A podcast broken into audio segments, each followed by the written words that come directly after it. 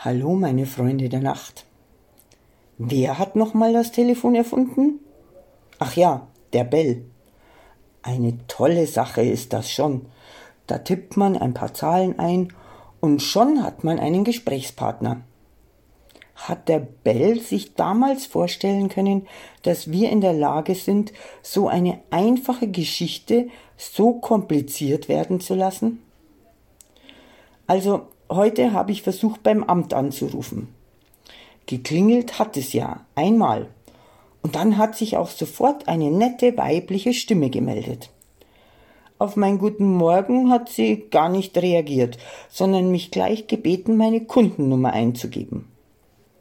Hab ich getan, bis ich gemerkt habe, dass da ein Buchstabe enthalten ist. Bitte, wo ist das N auf der Tastatur? Wir konnten Ihre Eingabe nicht verstehen. Bitte rufen Sie zu einem späteren Zeitpunkt wieder an. Okay. Später ist bei mir sofort, weil Geduld ist keine meiner vorherrschenden Tugenden. Wieder kein guten Morgen, sondern gleich zur Sache, die Dame. Also habe ich ihr die Kundennummer vorgelesen. Wir konnten sie leider nicht verstehen. Also nochmal ganz langsam. Ja, aber die Dame war noch nicht zufrieden. Jetzt wollte sie auch noch meine Postleitzahl, dann mein Geburtsdatum. Auf meine Frage, ob sie die Kleidergröße auch noch braucht, antwortete sie, wir konnten Ihre Eingabe leider nicht verstehen. Bitte rufen Sie zu einem späteren Zeitpunkt wieder an. Herr Bell, ich habe es versucht, aber ich musste leider auf Ihre Konkurrenz ausweichen und ins Internet gehen. Danke, Herr Berners-Lee. Jetzt warte ich darauf, ob die zurückrufen. Dank Herrn Bell, Herrn Berners-Lee und Herrn Cooper haben wir uns so weiterentwickelt, dass wir auf den jetzt tragbaren und überall gegenwärtigen Telefonen Nachrichten eingeben können. So in Echtzeit.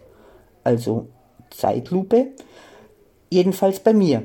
Denn die Dinger korrigieren alles, was man schreibt und meistens wissen sie auch besser, was man schreiben will. Bis ich diese Texteingabe immer davon überzeugt habe, doch bitte meine Worte zu verwenden, kann schon mal etwas Zeit ins Land ziehen und sich meine nicht vorhandene Geduld in Zerstörungswut verwandeln. So, und dann wartet man in Echtzeit auf eine Antwort.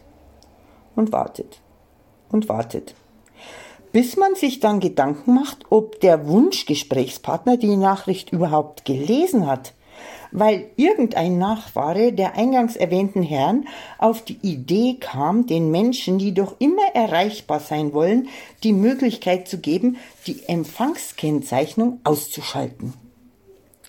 Also doch wieder anrufen. Und da kommt jetzt auch noch ein gewisser Herr Willi Müller ins Spiel, der den Anrufbeantworter erfunden hat. Also spreche ich auf Band und warte auf einen Rückruf. Aber an eins haben alle vier Herren wohl nicht gedacht, dass es auch für die ausgeklügelste Art der Kommunikation erst einmal Menschen geben muss, die miteinander sprechen wollen.